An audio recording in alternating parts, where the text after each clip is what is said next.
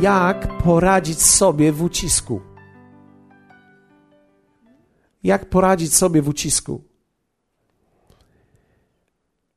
I wierzę w to, że kiedy patrzymy na słowo ucisk, kiedy patrzymy na słowo hebrajskie, ale również i greckie, to słowo ucisk może mieć oczywiście wiele różnych, e, może dotykać wiele różnych obszarów naszego życia, ale generalnie oznacza to, to, to słowo, że coś z zewnątrz przychodzi do nas i nas męczy. W postaci różnego rodzaju okoliczności, sytuacji, pewnego rodzaju niewygody, rzeczy, których nie kontrolujemy w danym momencie, które przychodzą na nasze życie, które dotykają naszego życia, które mają wpływ na nasze życie. Każdy z tym się zmaga i każdy taką rzeczywistość od czasu do czasu ma, przeżywa. Niektórzy przeżywają to przez wiele lat, niektórzy przez całe życie mają jakieś obszary ucisku, i kiedy spojrzymy na życie, to tak naprawdę ten ucisk jest częścią życia i od czasu do czasu będziemy przeżywać go w różnych innych obszarach. W niektórych się kończy, w niektórych się dopiero zaczyna. Niektóre rzeczy się kończą, niektóre się zaczynają. Małe dzieci, mały problem. Duże dzieci, troszkę większy problem. I, I to nie chodzi mi o egzaltację z tego słowa problem, ale życie po prostu wtedy jest większe. Kiedy jest małe, kontrolujesz, nosisz tam, gdzie chcesz, ale później już nie nosisz, chodzi samo i kiedy już chodzi samo, już jest problem. Tak? Dlatego, że kiedy już może wstać i pójść samo, idzie gdzieś i nie wiesz gdzie. Tak? A później, kiedy ma już wolną wolę i własny klucz, to już jest zupełnie inna rzeczywistość, a kiedy ma już własny samochód i ma prawo jazdy, to już jest jeszcze kolejna inna rzeczywistość. Więc tak naprawdę nasze życie się powiększa i różnego rodzaju uciski i różnego rodzaju sytuacje, których nie kontrolujemy, przychodzą do naszego życia. Dzisiaj chciałbym, żebyśmy spojrzeli na ucisk w zupełnie nowym zestawieniu. Przypowieści 22 dają nam, 16 dają nam światło na słowo ucisk w zupełnie nowym, w zupełnie nowym jakby świetle. Pokazują nam to w zupełnie nowym świetle. Kiedy mówimy słowo ucisk, mam na myśli tutaj różnego rodzaju te obszary zewnętrzne, tak? Więc uciskiem może być sezon w małżeństwie. Może być moment, w którym się nie dogadujemy. Jak wielu z Was wie, że są takie momenty. E, I ja wiem, że kiedy jesteś trzy miesiące po ślubie, to może nie było takiego sezonu, bo jeszcze nie było takiego czasu. Ale taki czas przyjdzie na każdy dom, na każde małżeństwo. Przychodzą momenty, przychodzą sezony, kiedy się nie rozumiemy, kiedy jest nam trudniej, kiedy jest nam ciężej, kiedy, kiedy coś się dzieje, gdzie ten obszar komunikacji jest trudny. Przychodzą sytuacje w naszych, e, z naszymi dziećmi, czy też możemy mieć sytuację w pracy, ucisk, który mamy w pracy, możemy mieć ucisk finansowy, możemy mieć ucisk z powodu braku pieniędzy. Brak jest potężnym uciskiem. Choroba może być uciskiem.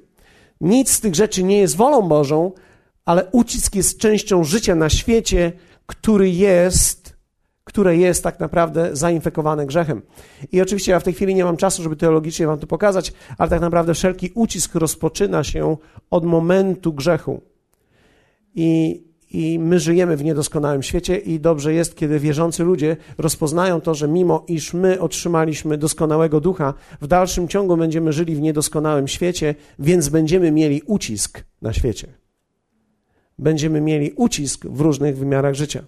Przypowieści 22:16 mówi jednak tak: Kto uciska albo sprawia ucisk ubogiego, dopomaga mu do wzbogacenia.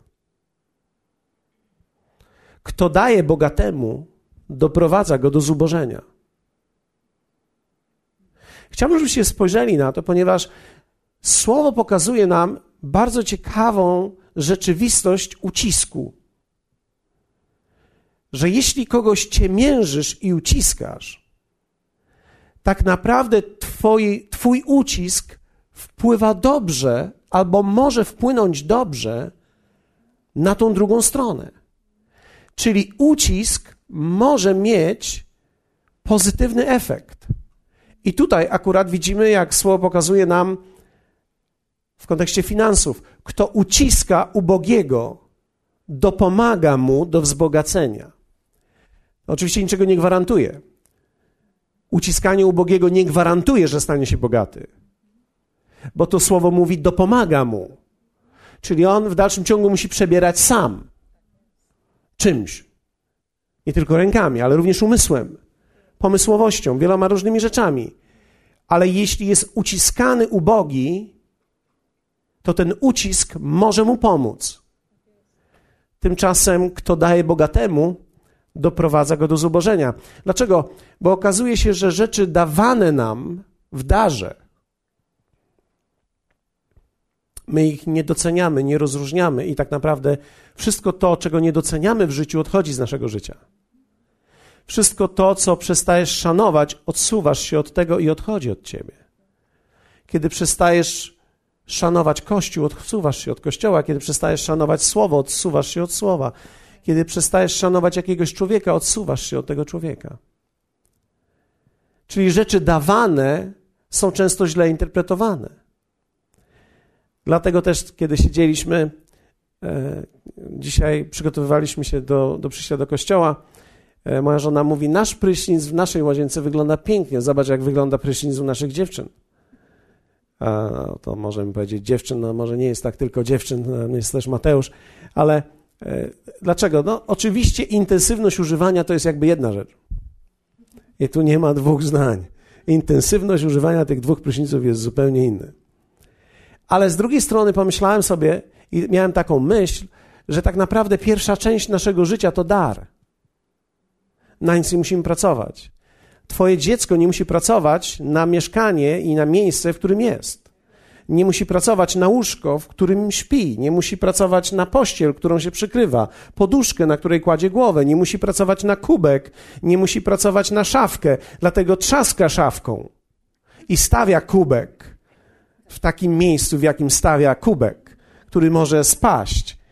Więc wiecie, to, to wynika z tego, że rzeczy, które przyjmujemy i otrzymujemy, tak naprawdę nie szanujemy tak bardzo i pomyślałem sobie, tak, one zaczną podchodzić do życia inaczej w momencie, kiedy pójdą i wybiorą do sklepu swój serwis, gdy go zakupią, będą o niego się modlić, na wpół się będą modlić, na wpół zarobią, e, bo to zawsze jest na wpół i w końcu kupią i, i przyniosą do domu, i gdy ktoś chwyci ten serwis i postawi nie tak jak trzeba, wtedy dopiero zacznie się e, zupełnie inne połączenie z serwisem. I tu nie jest kwestia materializmu, tylko zupełnie inne połączenie z rzeczami, z rzeczami, które nas otaczają.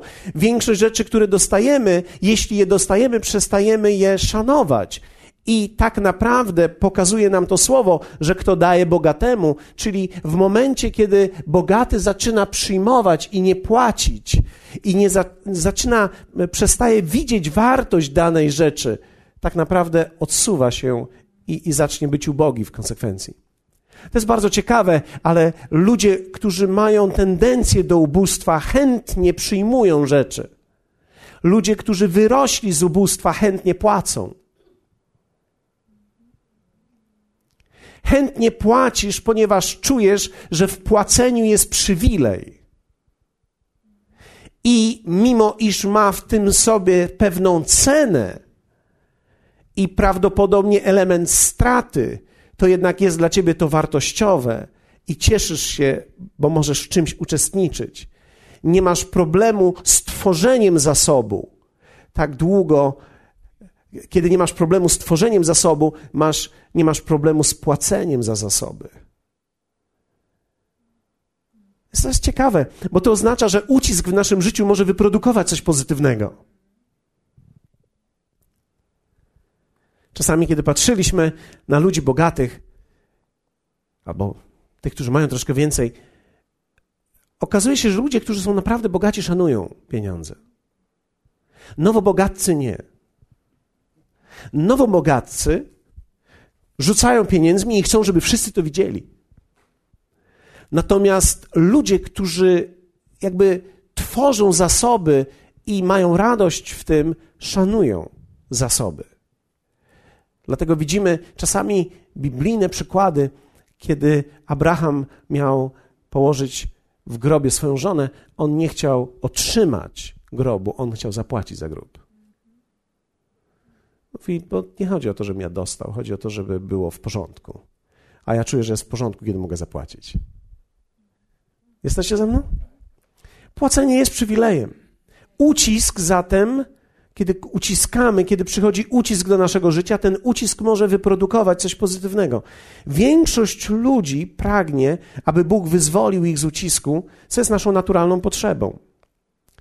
Jest jednak dużym błędem, kiedy nasze naturalne potrzeby interpretujemy jako rodzaj woli Bożej bezpośrednio zaspokajanej. Czyli potrzebuję jeść, więc On da mi jedzenie. No tak to niekoniecznie musi zadziałać. Czyli moja naturalna potrzeba niekoniecznie jest Jego wolą w taki sposób automatycznie zaspokajaną. Bo Bóg może użyć ucisku do wprowadzenia nas w miejsce, w którym my tworzymy i stajemy się podobni do Jego Syna. Jak wielu z Was wie, że to jest nasz cel tutaj, będąc na ziemi. Twój i mój cel to jest stać się podobnym do obrazu Jego Syna. Czyli Bóg Ojciec wprowadza nas w życie do miejsca, w którym ja i ty możemy być tacy jak Jezus. I teraz, kiedy mówimy tacy jak Jezus, większość ludzi natychmiast myśli o moralnym standardzie życia. Ale nie chodzi tutaj tylko i wyłącznie o to, żeby nie, żebyśmy nie kłamali, żebyśmy e, nie robili innych brzydkich rzeczy, nie palili, nie pili przez przypadek, ale, ale chodzi o tutaj o coś więcej. Podobni do Niego to jest ci, którzy potrafią zarządzać, ci, którzy potrafią tworzyć, ci, którzy potrafią stwarzać pewną zupełnie nową rzeczywistość. Więc ucisk, tak naprawdę zewnętrzny, on działa ku dobremu, bo oni nie są ograniczeni. Ci, którzy są tacy jak on. Nie jesteśmy w niczym ograniczeni w życiu i Biblia mówi nam o tym wielokrotnie, że On dał nam wszystko, co jest nam potrzebne do życia i pobożności. Masz wszystko, co ci jest potrzebne do dobrego małżeństwa. Masz wszystko, co ci jest potrzebne do tego, żeby żyć dobrze, funkcjonować dobrze, we właściwy sposób. Nie koniecznie, abyś miał zawsze wszystko to, co byś chciał mieć, ale wszystko to, co powinieneś mieć co jest Jego wolą dla Ciebie w tym czasie. Więc Bóg nie jest maszyną, która daje nam rzeczy, które chcemy, ale jest Bogiem, który daje nam rzeczy, które potrzebujemy. I to jest wspaniałe w Nim. Dlatego, że ten ucisk, który teraz przeżywasz, może być uciskiem, który jest dobry dla Ciebie. Wiedziałem, że nie wzbudzę entuzjazmu tym słowem, ale to tak Myślałem sobie, kamienie wołać będą. Podobnie do syna to nie tylko moralne określenie, ale również określenie autorytetu i zdolności tworzenia i czynienia sobie ziemi poddanej. Co produkuje ucisk w naszym życiu? Jakie są efekty ucisku właściwie przechodzonego? Za chwilę powiem, jak poradzić sobie w tym, ale co on powoduje, jeśli on jest. Czy ktoś z Was ma jakikolwiek ucisk? Wiemy, jaki jest ucisk. Waldka wszyscy, wszyscy słyszymy to co drugie kazanie, e, ale czy ktoś z Was ma jeszcze jakikolwiek inny ucisk? Kto z Was ma ucisk finansowy? Dwie osoby. E, to dobrze, że tylko dwie. Niektórzy mają ucisk, e, mają problem z nałogiem, nie potrafią sobie z nim poradzić przez wiele lat. To jest ucisk, to cię uderza, to stwarza w tobie poczucie bezradności. Oczywiście Batka nie ma żadnego ucisku, ponieważ Łukasz wszystkie ściąga z niej uciski, ale a masz ucisk w jego postaci. Okay.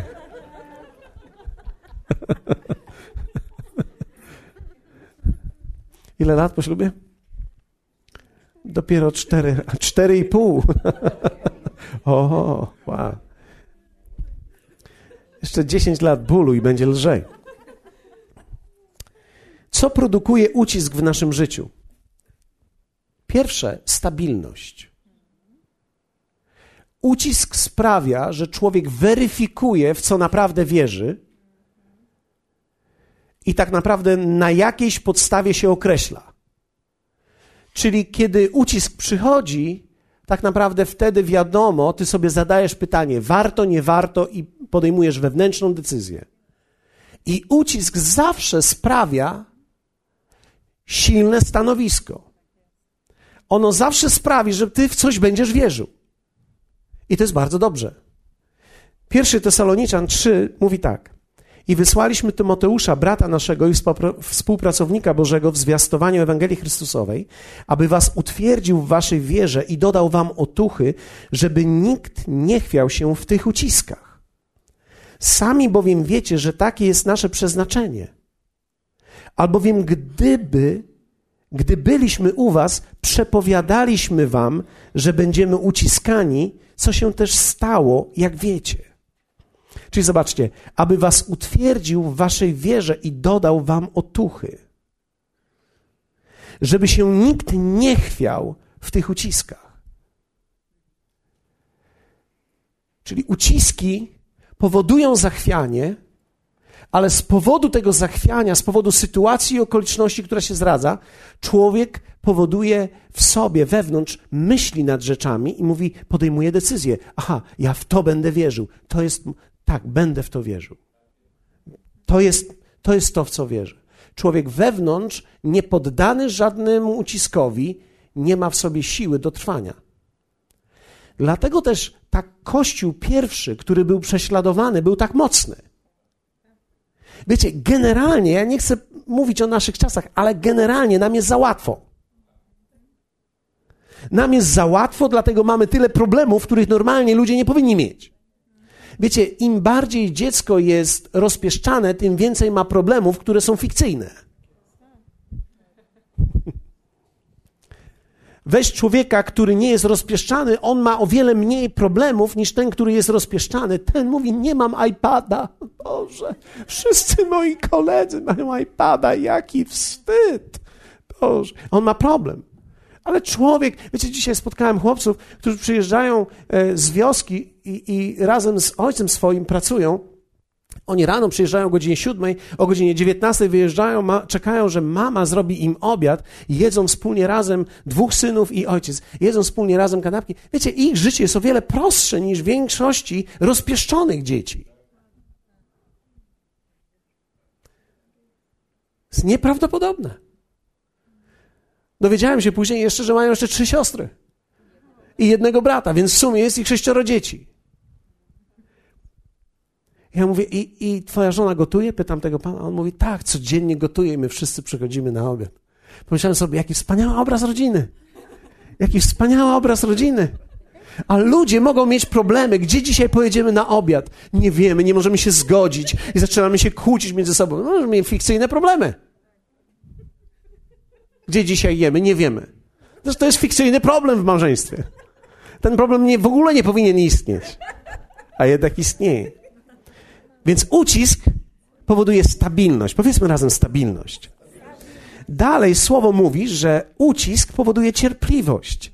W Rzymian 5:3, a nie tylko to, chlubimy się też z ucisków, wiedząc, że ucisk wywołuje cierpliwość. Widzisz, w momencie, kiedy jesteś w sytuacji ucisku, w domu, w małżeństwie, z dziećmi, z mężem, 4,5 roku, Teraz cię mam. Teraz lepiej nie przychodź na wszystkie spotkania, a nie siadaj w pierwszym rzędzie.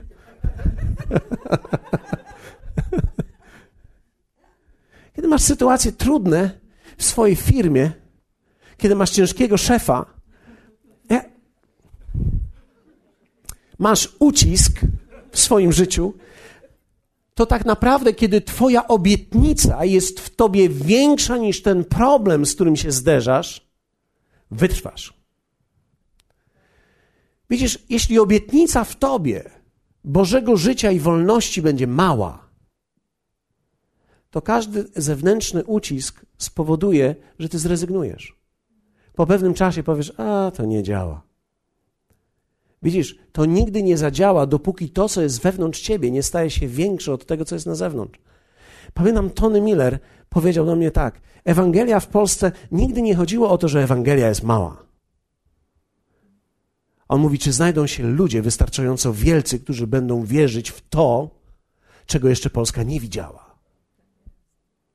Mówi, problem nigdy nie był w Ewangelii czy w jej mocy, bo ona zawsze jest potężna, jest w stanie transformować społeczeństwa, rodziny. Pytanie jest, czy znajdą się ludzie wystarczająco wielcy, którzy w to uwierzą. Czy będą mieli wystarczająco wielkie serce, aby przyjąć ją i powiedzieć, tak, to jest sens życia i tym jest siła życia. Jeśli mówi, znajdą się tacy ludzie, przemiana społeczna jest gwarantowana. Cierpliwość. Dalej, ucisk wprowadza nas na nowy poziom. Kiedy w właściwy sposób trwasz w ucisku, wchodzisz na zupełnie nowy poziom wierzenia i życia z Bogiem. Apostoł Paweł w dziejach apostolskich mówi, utwierdzając duszę uczniów, oni wrócili z powrotem do kościoła nowego i zachęcając, aby trwali w wierze, mówiąc, że musimy przejść przez wiele ucisków, aby wejść do Królestwa Bożego. I to mówiliśmy, że Królestwo Boże to jest bezlea, słowo bazylea greckie, które oznacza obszar Bożego panowania. Czyli musimy przejść przez wiele ucisków, aby wejść do zupełnie nowego obszaru panowania. Kiedy człowiek nie potrafi poradzić sobie z zadaniem 2 plus 2 równa się 4, nie może wejść w 3 razy 3. Jesteście ze mną? To oznacza, że kiedy wytrwasz w danym ucisku, wchodzisz na zupełnie nowy poziom. Życie ma w sobie pewne etapy, w których człowiek, gdy wytrwa w czymś i zwycięży już daną rzecz, wchodzi na zupełnie nowy etap i zupełnie nowymi problemami się zajmuje. Kiedy pokonasz pewne problemy w życiu, zupełnie nowe przed tobą staną.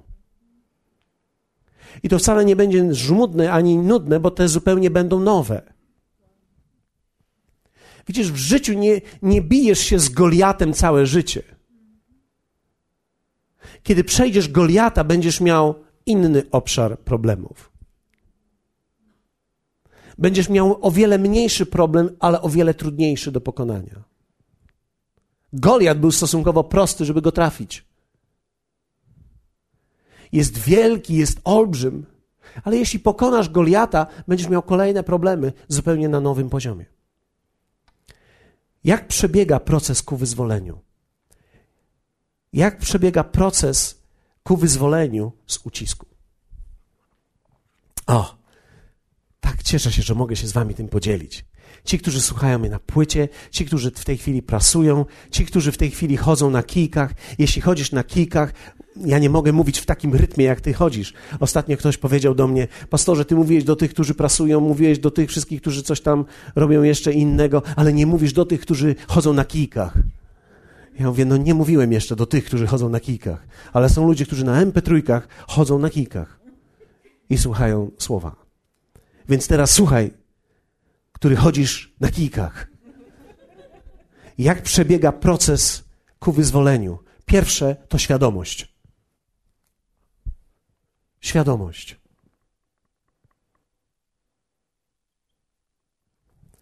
Wszystko zaczyna się od świadomości.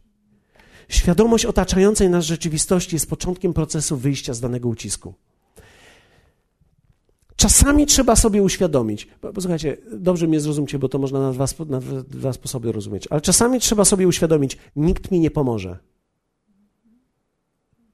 I czasami jest to zdrowe. Wiecie, czasami wydaje mi się, że w kościele, w nieprawidłowo prowadzonym i niewłaściwie ukształtowanym, który staje się tylko szpitalem i pocieszeniem dla biednych, niewłaściwym jeszcze, możemy tak naprawdę stworzyć warunki do rozwijania się nie roślin, ale glonów. Czujecie mnie? Dlatego, że możemy tworzyć coś takiego, że ludzie w jakiś sposób ubezwłasnowalniają się i mówią, to teraz niech mi ktoś pomoże, bo teraz jestem w ciele Chrystusa, więc niech mi pomagają. I ja, ja cieszę się, że takich zachowań zbyt dużo nie ma tutaj, ale znam sytuacje, gdzie ludzie po prostu funkcjonują w chory sposób. E, znam mężczyznę e, z jakiejś miejscowości, który ma 37 lat, nie pracuje i cieszy się, że jest w kościele, bo ktoś mu teraz będzie ciągle pomagał. Kiedy masz 37 lat i nie pracujesz i czekasz, że ktoś ci będzie pomagał i cieszysz się, że jesteś teraz w kościele, bo teraz masz Boga po swojej stronie i kilku ludzi, którzy pracują, to nie jest to dobre. Ja modlę się w tej chwili, Panie, Daj im światło, niech mu nikt nie pomoże.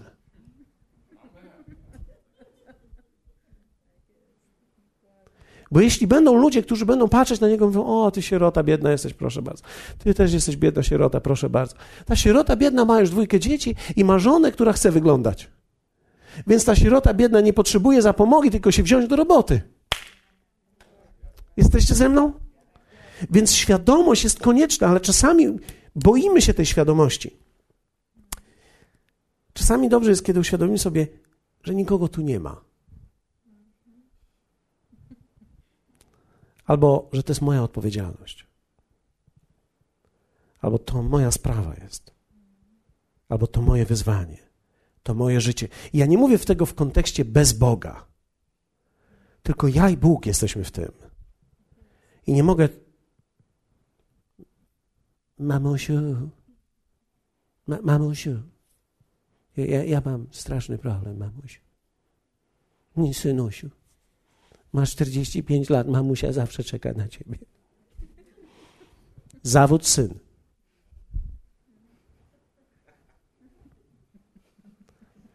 Czasami dobrze jest, kiedy sobie uświadomisz, nie mogę dzwonić do mamusi. Do tatusia też nie. Czasami dobrze jest, kiedy człowiek ma w sobie trochę takiej wewnętrznej ambicji i powie: Ja i Bóg zrobimy to. Bóg będzie ze mną. Nie chcę nawet, żeby ktoś mi teraz pomagał. Nie chcę nawet, żeby teraz ktoś przyszedł do mnie i się nade mną zlitował. Ja nie potrzebuję litości, ponieważ litość mnie zabije. Ja potrzebuję pomysłu, świadomości. Otwarte oczy to początek zwycięstwa. Bóg jest dobry i działa, ale wiecie, tak wielu ludzi mówi, że nie działa, ale tylko dlatego, że nie widzą, jak on działa. Bóg działa w bardzo praktyczny sposób. W Izajasza znalazłem taki fragment, który mnie zadziwił na początku, gdy to przeczytałem. Ten fragment mówi tak. Gdyż ludu na Syjonie, który mieszkasz w Jeruzalemie, nie będziesz zawsze płakał. Na pewno okaże ci łaskę na głos Twojego wołania. Gdy tylko, gdy tylko usłyszy, odezwie się. A chociaż Pan dał wam chleb niedoli i wodę ucisku. Jesteście ze mną to jednak nie będzie się już ukrywał Twój nauczyciel i Twoje oczy będą oglądać Twojego nauczyciela. Chleb nie doli, woda ucisku, jest trudno, jest ciężko. I Izajasz mówi: I Pan przyjdzie i pomoże Ci jako nauczyciel. Przyjdzie jako ten, który Cię uświadomi przyjdzie jako światło do ciebie. On nie przyjdzie do ciebie jako ten, który ci coś przyniesie. On przyjdzie ze światłem wiedzy. On przyjdzie ze świadomością rzeczywistości, że nagle otworzysz oczy i zobaczysz, oto jestem. Świat wokół mnie istnieje i kręci się. I można coś zrobić w tym życiu. On przyjdzie jako nauczyciel, jako ten, który inspiruje. On umieszcza ciebie w miejscu ucisku i pomaga ci, przychodząc jako nauczyciel. Pierwszą rzecz, którą ludzie potrzebują, gdy mają ucisk, to jest świadomość i nauczanie. Dlatego Jezus mówił o tym, kiedy wziął słowa i powiedział: Duch Pański nade mną.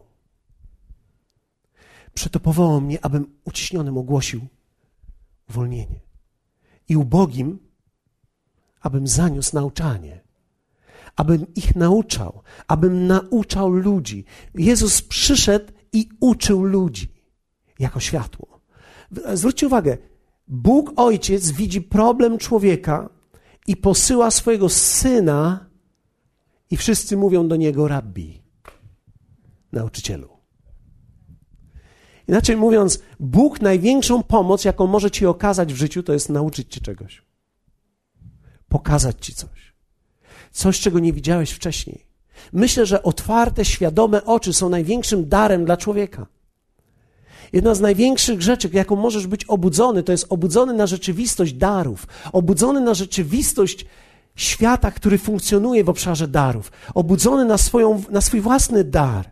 Kiedy przeżywasz, że ty coś możesz, że Bóg ciebie tutaj nie strącił, że On cię tutaj posłał, to znaczy, że cię wyposażył, że dał ci wszystko, czego potrzebujesz.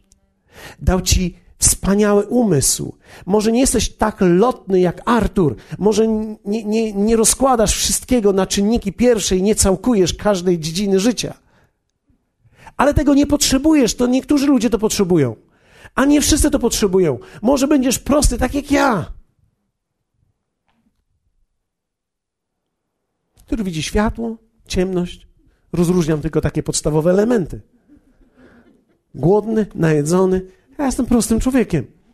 Ale świadomość jest czymś wielkim. Bóg posyła i uwalnia przez świadomość. Świadomość wprowadza nas w miejsce wolności.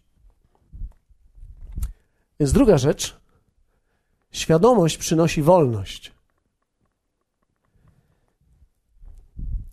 To wewnętrzne odczucie zwycięstwa. Pojawia się, kiedy widzę rzeczywistość i możliwość zaufania sobie i Bogu. Widzę. Zejdźmy teraz w tą stronę. Mam problem z moją żoną. W tej chwili nie mam, ale załóżmy, że mam. Nie możemy się dogadać od kilku tygodni.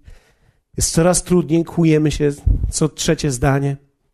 Już nie robi mi kawy, nie przynosi mi kawy i, i kłócimy się, gdzie jemy. I teraz nagle przychodzi do mnie świadomość. Mój Boże, przecież ja mam słowo, mam przebaczenie, mam w sobie miłość, mam w sobie wiele narzędzi, żeby pokonać tą naszą sytuację. Mogę zacząć od tego, że jej przebaczę. Mogę zacząć od tego, że zacznę mówić do niej właściwe słowa.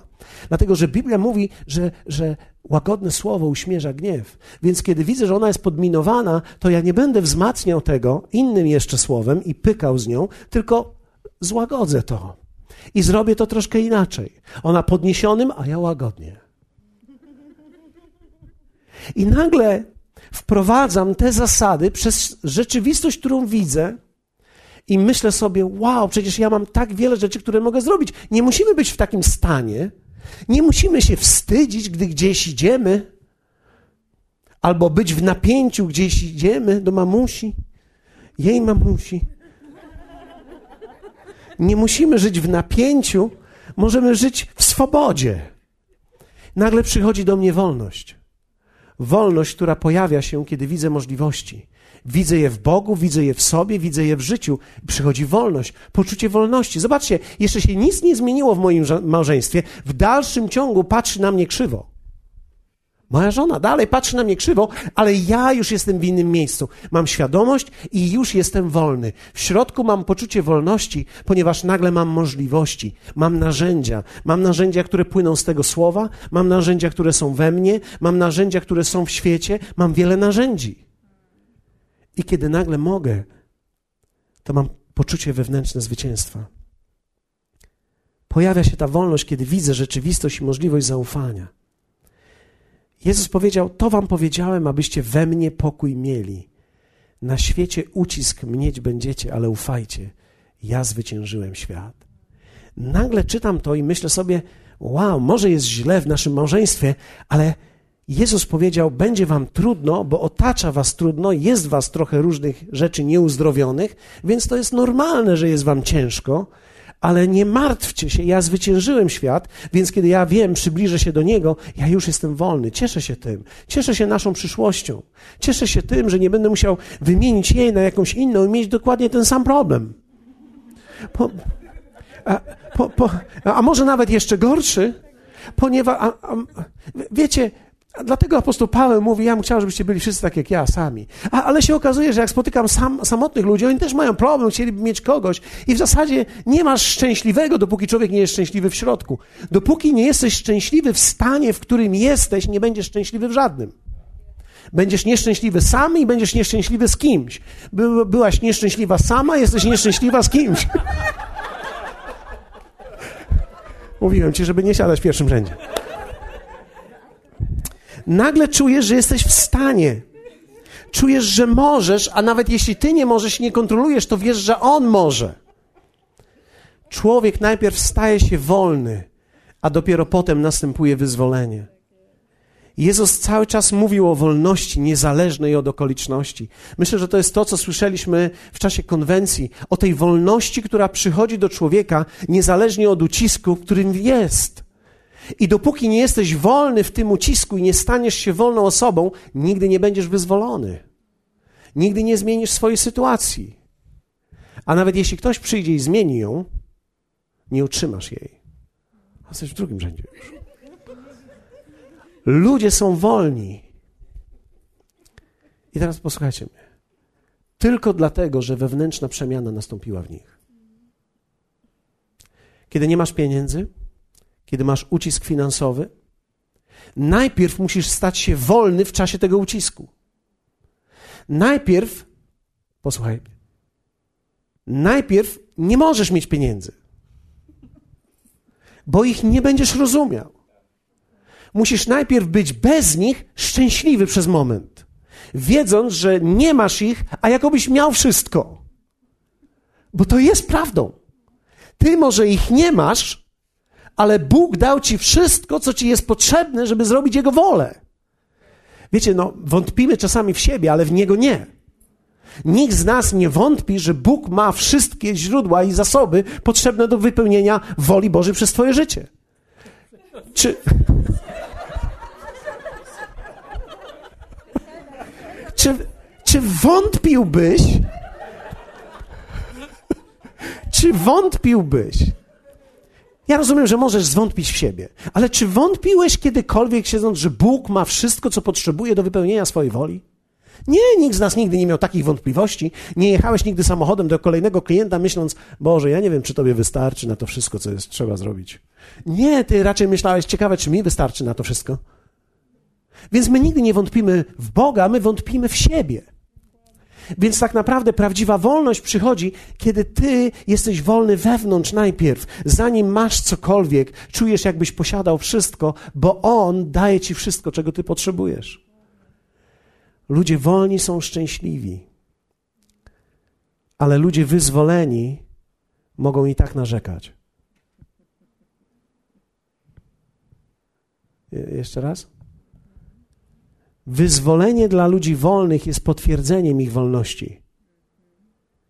Wyzwolenie dla ludzi zniewolonych jest w dalszym ciągu zmianą tylko rzeczywistości, oni dalej nie wiedzą, gdzie są.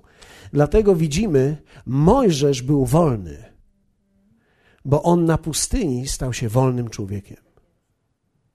Tam umarł dla siebie i stał się wolny. I przyszedł jako wyzwoliciel do ludu i powiedział: Wyjdziemy z Egiptu. A mówią, to cudownie, 400 lat czekaliśmy na to. I po 400 latach wyprowadza ich z Egiptu. Dwa dni później. A co to za Kanaan? Toż to pustynia. A gdzie to wszystko?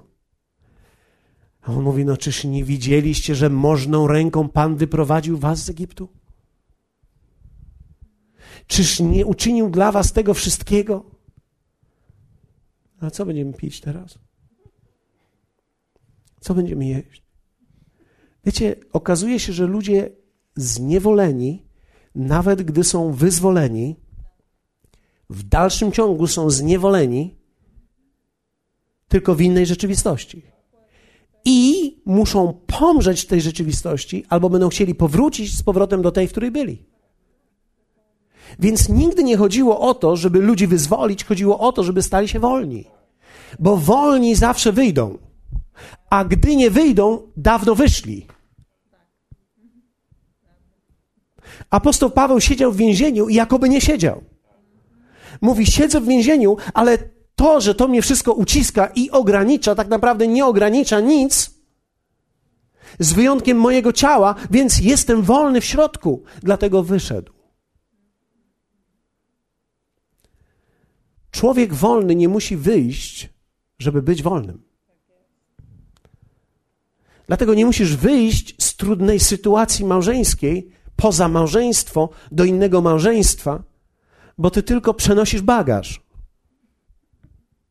Tylko przenosisz meble do tej samej rzeczywistości. Teraz tylko mieszkasz inaczej, wygląda to wszystko inaczej, ale to jesteś ty sam, ten sam ten sam niewolnik w pałacu. I, i to żadna jest rzeczywistość nowa. Wolność. Trzecie. Wolność prowadzi, jeszcze mamy sześć minut, kreatywności. Kiedy człowiek jest wolny, zaczyna tworzyć. Człowiek wolny i świadomy zaczyna tworzyć, zaczyna poruszać się praktycznie po rzeczywistym obszarze. Dlatego, że wolność otwiera umysł i ducha na tworzenie nowych rzeczy. Dlatego tak potężną rzeczą jest dawanie. Ja nigdy tego nie widziałem. Pamiętam, jak pierwszy raz słyszałem na temat dawania, a wtedy jeszcze byłem, siedziałem w kościele i ktoś do mnie mówił o dawaniu. Kiedy pojechałem gdzieś, pierwszy raz usłyszałem to w bogatych zachodnich kościołach, kiedy pojechaliśmy do Szwecji i patrzyłem, jak oni dają i mówią, że ja muszę dać, a ja mówiłem cały czas, że ja z Polski jestem przecież. Sorry, z Polski jestem. Oni mówią, tym bardziej musisz dać. Ja mówię, jak tym bardziej muszę dać? Przecież niech ci bogaci, wstrętni Szwedzi dają. Okropni. Nie, niech oni dają, ja jestem z Polski. My na dżemiku i chlebiku.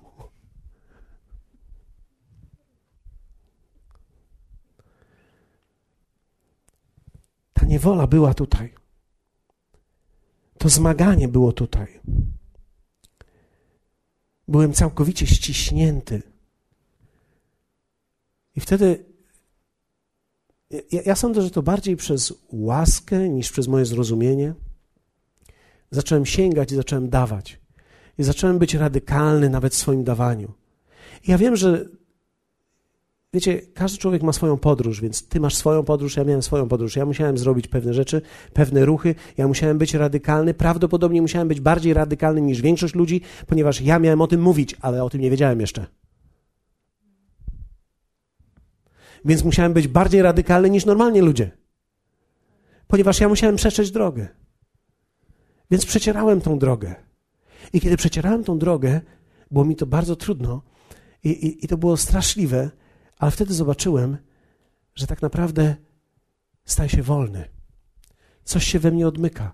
Kiedy zaczynasz być wolny, kiedy zaczynasz wierzyć Bogu, zaczynasz być otwarty, zaczynasz tworzyć, zaczynasz myśleć, zaczynasz widzieć zupełnie nowe rzeczy. Problem niewoli jest taki, że my nie wiemy, jak tworzyć. Nie wiemy, kim jesteśmy, nie wiemy, co możemy. Wielu ludzi dzisiaj w kościołach siedzi i myślą sobie tak: Bóg jest wielki, ale ja jestem nikim. Tymczasem Bóg nigdy nie chciał, żeby to się tak przekładało. Bóg chciał, żeby każdy z nas wiedział, że On jest wielki i uczynił Ciebie wielkim. Że go do, chce dokonać wielkich dzieł przez Ciebie. Wspaniałych dokonać rzeczy przez Ciebie. Powiedz przeze mnie. Okej. Okay. Kreatywność. Wolni ludzie tworzą. I kiedy zaczynasz być kreatywny i tworzysz, przychodzi wyzwolenie. Wiem, że mam więcej niż trzy punkty, ale tak już wyszło. Kiedy człowiek zaczyna tworzyć, wychodzi z niewoli. Wyzwolenie jest zawsze efektem wolności, a nie odwrotnie. Kiedy z czymś jest mi ciężko, wtedy najpierw muszę zwyciężyć w tym, a dopiero później zwyciężę nad tym. Kiedy jest ci ciężko z finansami, musisz najpierw zwyciężyć w tym, co jest ci ciężko, zanim zwyciężysz nad tym. Kiedy jest ci ciężko w małżeństwie, musisz najpierw zwyciężyć w tym i stać się wolny, aby zwyciężyć nad tym. Dlatego, że dopóki nie jesteś wolny, nie jesteś kreatywny i nie możesz skorzystać z narzędzi, które są ci dane.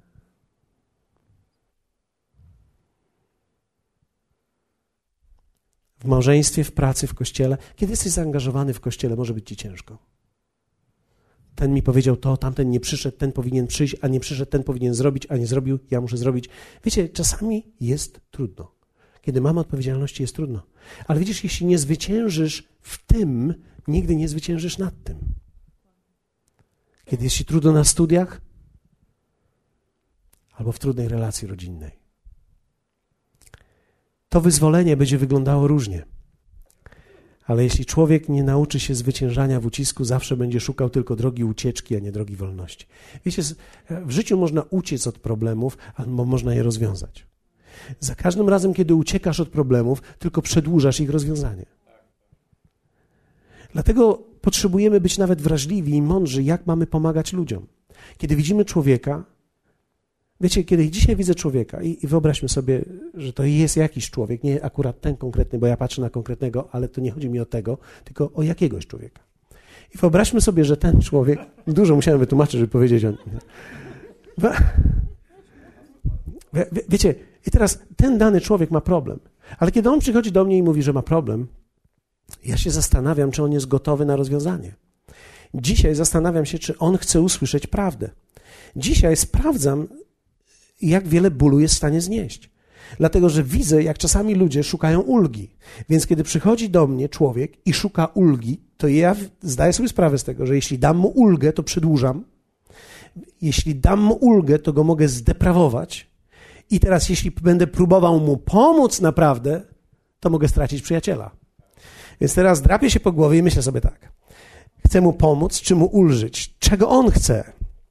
Więc czasami muszę wymijająco, widząc, że nie jest gotowy na to, żeby znieść ból, powiedzieć: Cieszę się, że jesteś. Dlaczego? Bo najważniejszą rzeczą w życiu to jest to, że jesteśmy w dalszym ciągu razem i że jesteśmy wspólnie razem w podróży. Bo wiecie co? Ten człowiek, dany człowiek, nie ten konkretny człowiek, tylko dany jakiś tam człowiek, jutro może się zmienić. Jutro może doznać zupełnie nowego objawienia i może powiedzieć: hmm, Może jednak, może jednak coś usłyszę nowego, może jednak to ja powinienem coś zmienić. I przyjdzie do mnie i powie: Słuchaj, Paweł, może to ja powinienem jednak coś zmienić. A ja wtedy myślę sobie: Wow, czekałem na takie pytanie, bo jeśli ty chcesz już wiedzieć, co chcesz zmienić, to ja mam całą listę rzeczy, które możesz zmienić. Ale nie mogłem ci wcześniej powiedzieć, ponieważ bym cię obraził, bym cię dotknął. Zbyt bardzo czasami chciałem pomóc ludziom i uderzałem w ludzi. Ale z drugiej strony miałem sytuację, gdzie zbyt bardzo pomagałem ludziom i zniszczyłem ich przez to. Czasami, kiedy masz więcej niż jedno dziecko, widzisz, temu, któremu pobłażasz, coraz bardziej jest oporne, a te, które przyciskasz śrubę, okazuje się, że chodzi jak trzeba. Dokładnie tak było w naszym domu. Mateusz kiedy patrzyłem tylko w stronę rózgi, on już się prostował i mówił, jest okej, okay, tato, dobrze, Danusiu, dobrze, Danusiu. Dostał, dostał może raz porządnie, a później już o tym całe życie pamiętał. Ale wiecie, kiedy przyszły dziewczyny na świat, to zupełnie był jakiś inny model. Dla mnie to sobie tak patrzyłem na te słodkie oczęta i myślałem sobie, no jak takie coś kropnąć w pupę? kiedy było małe i słodkie i patrzyło na ciebie i jeszcze to była dziewczynka, myślałem sobie, no kobiet nigdy nie biłem. Nie doszedłem w życiu do takiego stanu i pewnie nigdy nie dojdę, ale pomyślałem sobie, no jak takie coś. Więc pobłażałem. I zgadnijcie, kto jest najbardziej opornym, kiedy mówię coś, że trzeba zrobić. Mateusz myśli, mówi, okej, okay, dobrze, tata. Martunia, Martunia. Martunia ma pomysł na rozwiązanie tego inny niż ja powiedziałem, że trzeba rozwiązać. I wiecie, to jest bardzo ciekawe, ale dokładnie tak jest w życiu. Więc kiedy pomagamy ludziom, kiedy chcemy, żeby ludzie weszli w miejsce tego wyzwolenia, musimy upewnić się, że żyją w wolności i są twórczy i kreatywni. Nigdy nie musisz mierzyć się z nikim. Mierz się z sobą samym. Dlatego, że nie musisz mieć więcej niż ktoś, zrobić więcej niż ktoś, zrobić więcej fakultetów niż ktoś. Nie, po prostu mierz się ze swoim potencjałem. Bądź w tym też wolny. Hmm. I ostatnia rzecz. Bożą wolą nie jest wyzwolić nas.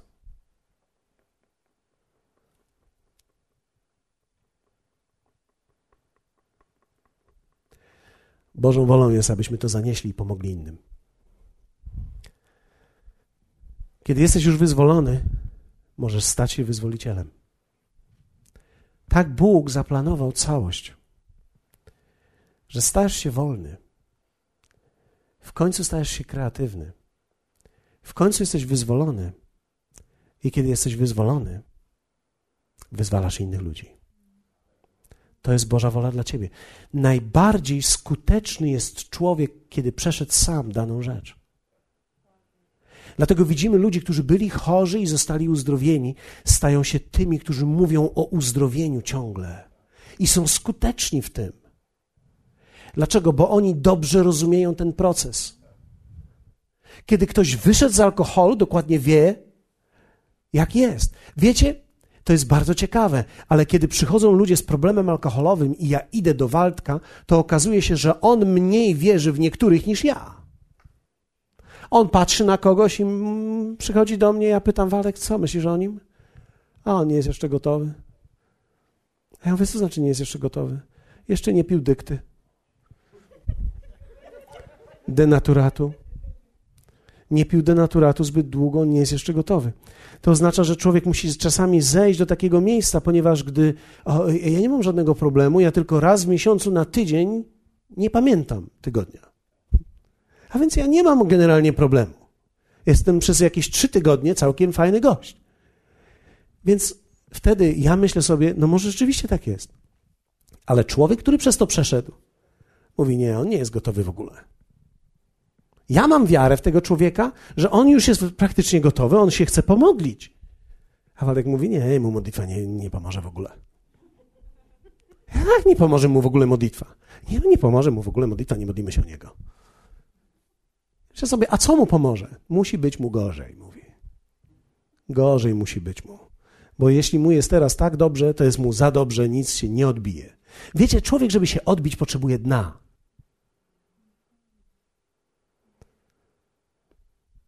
Nie wiem, czy ktoś z Was ma jakieś doświadczenie pływackie. Ja mam niewielkie, przeważnie wszystkie sporty, które uprawiałem, to terapia. Ale kiedyś, kiedyś jako mały chłopiec mieliśmy basen. E, zarówno w przedszkolu miałem, jak i w szkole. I pamiętam, kiedy mnie wrzucano, straszliwa rzecz, kiedy wrzucą cię do wody jako małego chłopca i mówią, że jak dotkniesz dna, to się odbij. Problem jest taki, że dla ciebie to dno jest za daleko i ty się chcesz odbijać o wiele szybciej, tylko nie ma od czego. I to jest problem, dlatego nauczyciel ci mówi tak: nie odbijaj się, dopóki nie sięgniesz dna. Jak będziesz próbował wypłynąć, zanim sięgniesz dno, będziesz miał problemy i się zachłyśniesz. No ja, ja, napił, ja wypiłem dużo wody. Dlatego, że ja jak wpadłem, nie czekałem na dno, ja chciałem wypłynąć od razu. Ale kiedy wypłyniesz, ta siła pędu powoduje to, że stoisz jakby w miejscu, i, ale kiedy pozwolisz dojść sobie do dna, masz się od czego odbić i prędkość wychodzenia jest bardzo zachęcająca.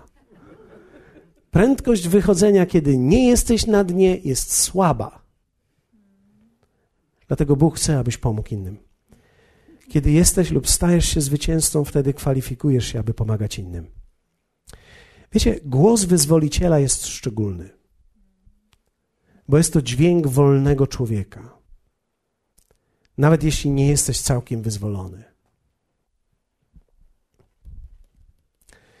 Często zadawałem sobie pytanie, to nie było pytanie do nikogo, tylko zadawałem sobie tak: Boże, dlaczego ja 15 lat temu, kiedy głosiłem na temat obfitości,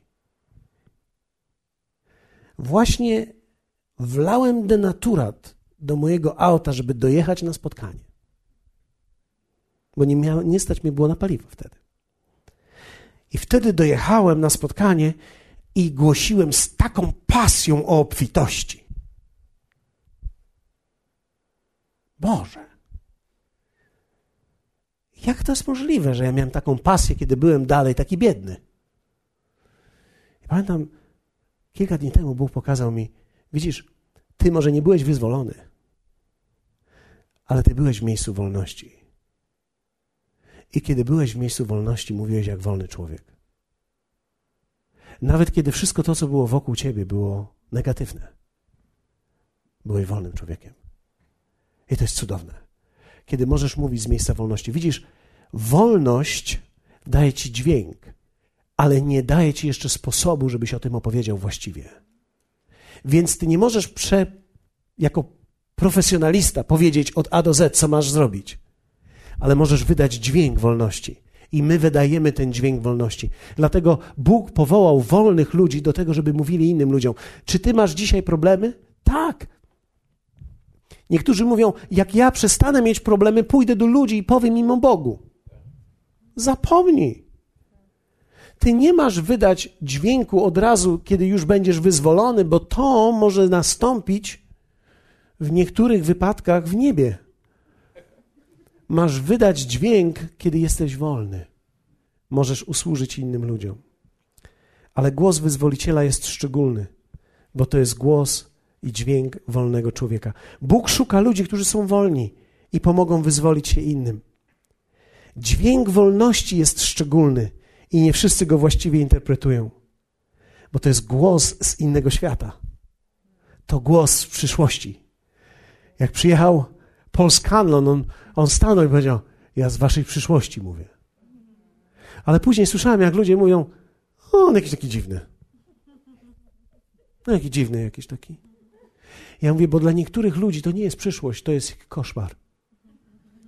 On nie przemawiał z ich przyszłości, on przemawiał z ich koszmaru najgorszego.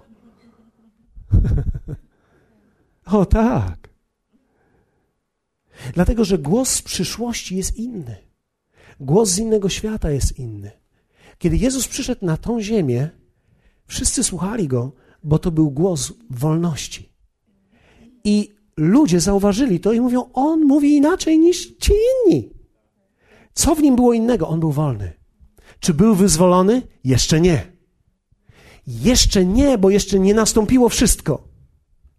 Ale był wolny. I to jest cudowne.